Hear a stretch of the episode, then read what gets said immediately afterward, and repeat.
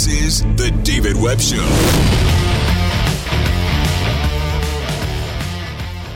Let's take a break uh, from the news and issues to go to something truly important. I know to many of you out there who are in this amazing group of Americans. The 2021 Purple Heart Project kicked off yesterday in New York City, and it pays tribute to the sacrifice that those who have raised their right hands have made for this nation. It's administered by the National Purple Heart Honor Mission, and each mission comprised of one Purple Heart recipient representing their fellow Purple Heart heroes from their state. Uh, they will also honor this year, the Patriot Project will be awarding two special Genesis Legacy medals to those who have made a significant impact on our veterans community. One Purple Heart recipient and my colleague, uh, Staff Sergeant Johnny Joey Jones, and also to Frank Siller. Uh, founder of the Tunnel to Towers Foundation. Uh, we're going to go in order. Let you hear from a few of these recipients. And our first up, Mitch Reed from Broken Arrow, Oklahoma a U.S. Army veteran of Vietnam, a two time Purple Heart recipient, wounded in January and February of 1969. Mitch, great to have you here. And, you know, a little bit of a tie into this is that I will be in Broken Arrow uh, at the Military History Center on or around November 11th. So, oh, just, that'd be uh, great. Wanted to David. share that. That'll be you. great. We'll be glad to have you. I've got a new building right down the street called the Well- Military Veterans Center, Broken Arrow Veterans Center. Well, then I'll be over to see you, Mitch. It looks like we're going to spend some time together after all. I'll have a special surprise for you. I can't yeah. announce it yet. Uh, you know, you like my dad, and my dad, a two time Purple Heart recipient from Vietnam as well. Uh, you know, often, as my dad said, the medal you don't want to get. But You're right. What You're is- right. What does this mean to you, and how important is it to you, Mitch, uh, that with your story, people remember not just the story, but what it means? It means a great deal to me, David, because everybody needs to tell their story. No matter what generation, they need to tell your story because it means something to somebody, immediate family and on down. What's your so that means a lot.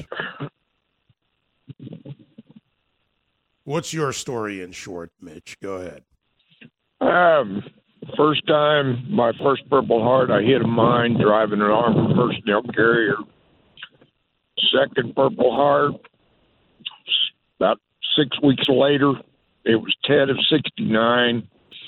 I took an RPG grenade through my fuel tank, and when it killed the engine and everything and caught set the APC on fire, it was time to evacuate as I came out of the driver's hatch and got to the top of the APC, I took a bullet in my left chest that collapsed my lung. So I had a sucking chest wound and got blown off the APC. And that's my story in a nutshell. And they couldn't get to me for six hours. So I had to play dead several times during the night.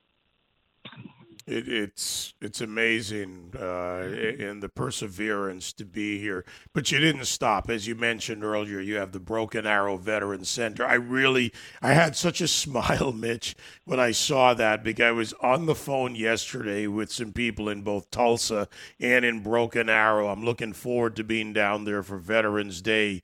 Uh, so and forward to meeting you in person. Uh, but you kept going. You helped establish the Tulsa Tulsa County as the state's first Purple Heart County. Uh, you Yes, sir. just continue to serve. Yes, sir. And I'm doing about I've got done about fifty to sixty cities right now, also in Oklahoma. So I'm loving it. I meet a lot of great people, get it. to travel all over the state. All right. Well, Mitch, let me tell you, first of all, thank you from the bottom of my heart, my friend, from the bottom of my heart. I, I can't wait to sit down with you. I can't wait to just Well, sit down and you. meet you out there in Broken Arrow. And uh, we got a lot to talk about. All right. If you if they sent you my phone number, holler at me anytime, David. Yeah, I will. I will. You can count right. on that, Mitch. I will see you not too far from now. And uh, if you'll hand off to Ed Abbey, who joins me as well.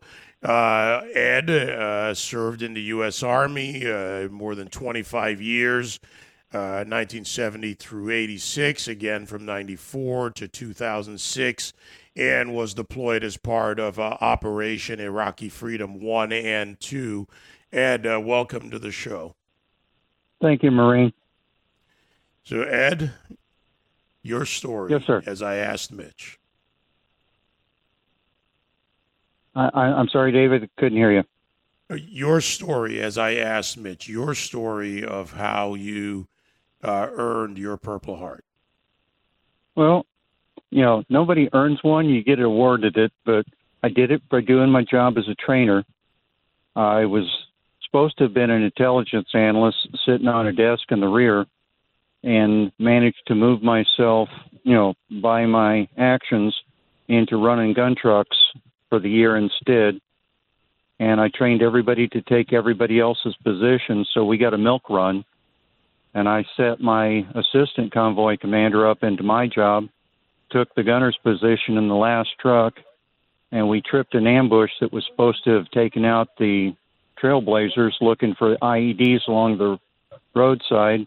And when they saw that we were going to find the ambush first, they just rippled off everything. So we went driving through a cloud of gray smoke, flame, shrapnel, and when everything cleared off, I said, "Hey, we we got through this one easy." And my gunner, look, you know, who's now driving, looks up and says, "Boss, you're bleeding." So it wasn't as easy as we thought. The shock wore off. I was still up and mobile. We finished the mission and came back, and I had to keep very quiet because my fiance, who was not my wife yet, you know, knew about River City. And when the phones got quiet, she said, "You got hurt, didn't you?" And I did not get a chance to lie to her. I said, "Yeah, honey, it was me." And she had already given me the mantra, "Nothing brave, nothing stupid." And when I got home, she said, We're going to have to talk about what's brave and what's stupid. And I laughed with her and said, Yes, ma'am, three bags full. That in a nutshell, sir. Well, and and by the way, thank you for that correction. I misspoke. I know better that uh, yes, you're awarded, uh, not earned. It's the one no one wants. Uh, well, you're now still uh, happily married. You've got your family, and you continue your work as a life member of MOPH and along with Disabled Veterans of America. What do you say to some of those younger? Service members now. Uh, you know, you're in, we're in the same age group roughly based on your years. You got a few on me. But uh, now we have a next generation coming out of these recent conflicts. What's your message to them? Don't take trash from anybody.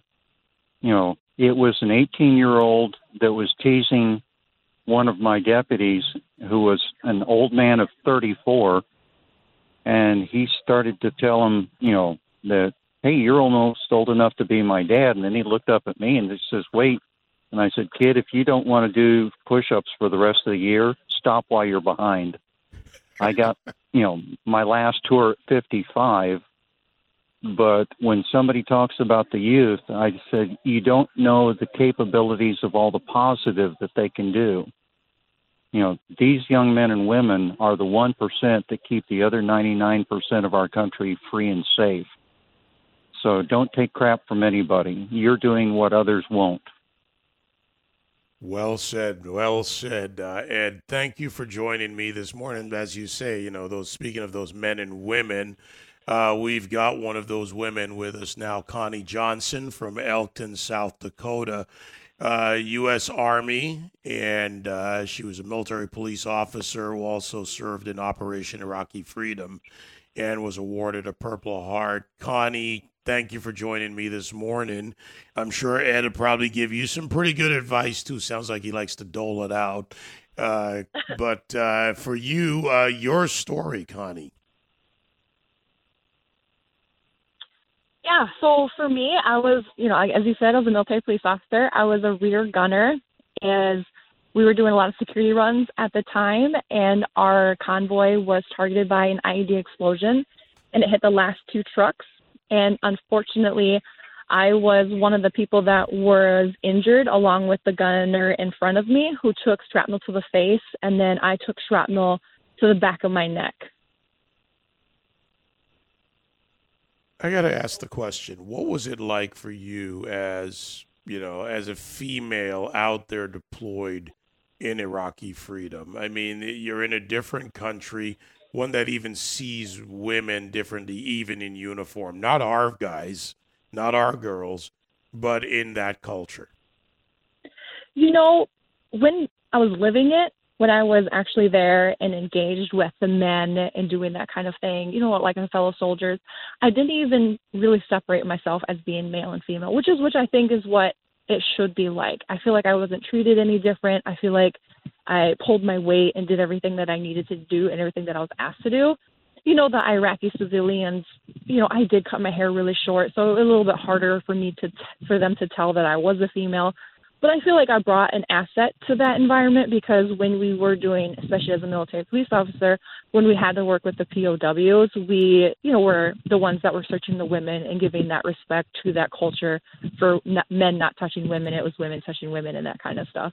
I feel like it's been a little bit more honestly as a challenge being a veteran. I feel like being a soldier is easy because you're always told what to do, but as a veteran, you're kind of navigating everything on your own and being in that first wave of the war and being one of those first you know dozen that were injured as a female being a veteran has been hard to navigate because you feel isolated because you're a woman and things are always different. You always have to be like, oh, those plates are mine, not my husband's, who also served in the Marines. So it's always like, oh, well, I'm the Purple Heart recipient. I'm the one that's supposed to be here. Oh, I'm the one that, you know what I mean? And and I feel bad sometimes because even in large groups, you know, gentlemen, thank you, my brothers, for being here. And I always want to stand up and say, listen here, mother, I'm here too, and I'm a woman. Just because I have, I don't know what kind of rating this is, but just because I have a vagina doesn't mean I can't earn a Purple Heart.